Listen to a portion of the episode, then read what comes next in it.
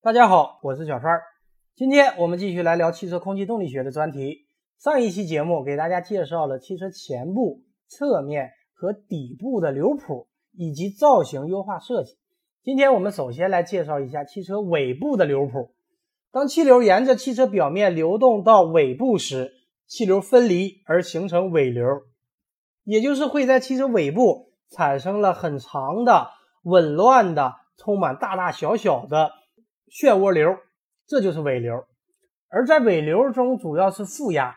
这个负压就好像作用在汽车后截面的吸力，有吸住汽车不让汽车向前运动的趋势，因此就产生了运动阻力，而且这个阻力占了总的空气阻力的很大的一部分。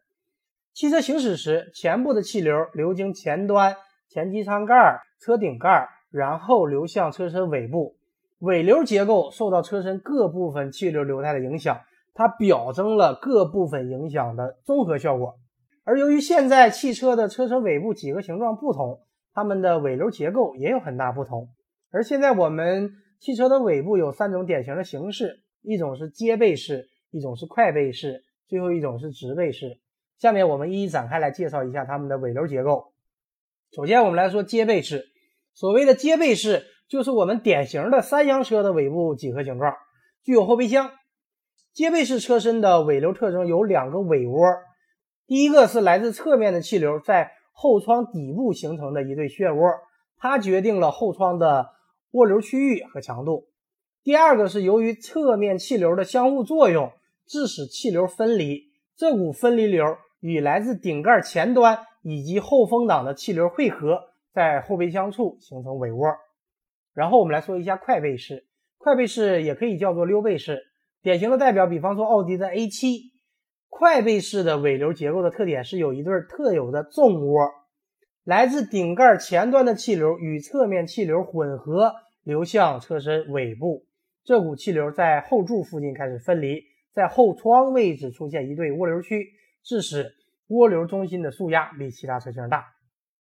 最后我们来说直背式，直背式比较好理解，就是我们大多数的 SUV 车型的车尾就是属于直背式。直背式汽车的尾流结构的特点是，相比其他车型有着严重的气流分离，来自底板的气流大量的卷入车身尾流中，致使气流在后窗玻璃位置产生很大的分离以及严重的尾涡。所以我们可以看到很多 SUV 车型和一些两厢车、旅行车，它们的后风挡都要设置有雨刮器，这是由于尾流的作用，雨水和灰尘更容易附着，所以需要设置雨刮器来及时清理。避免影响视线。虽然三种形式的汽车在尾流结构上具有一定的区别，但是它们在车身前部气流的流动差异并不大，具有一些类似的特征。比方说，都是从汽车前脸开始，一直到前风挡的流动都是呈现放射状，都是前机盖上气流流动速度快，并且来自前机盖的气流在前风挡受到阻塞，速度降低。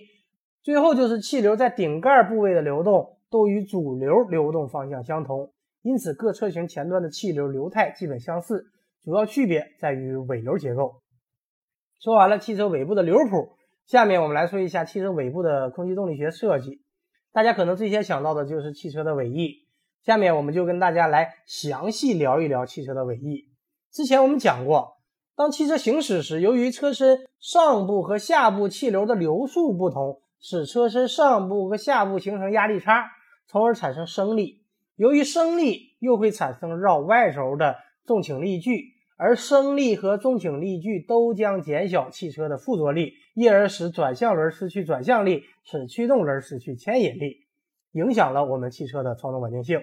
那么尾翼的主要作用就是当气流流经尾翼时，在汽车尾部表面和尾翼表面之间形成一定的压力差，而这个压力差。是尾翼上表面的压力大于尾翼下表面的压力，从而形成了向下的压力，也就是下压力，从而使得车轮紧贴路面行驶，继而增大了轮胎的地面附着力。下面我们来对比一下几种不同造型的尾翼，它们之间的空气动力学特性的不同。第一种尾翼是只有一个平行于行李箱盖的一个横板的尾翼，没有侧板。第二种尾翼是在第一种的基础上加装了侧板。第三种是一个三段式的尾翼，所谓的三段式是指中间公角为零，两端的公角为六度，而且加装了侧板。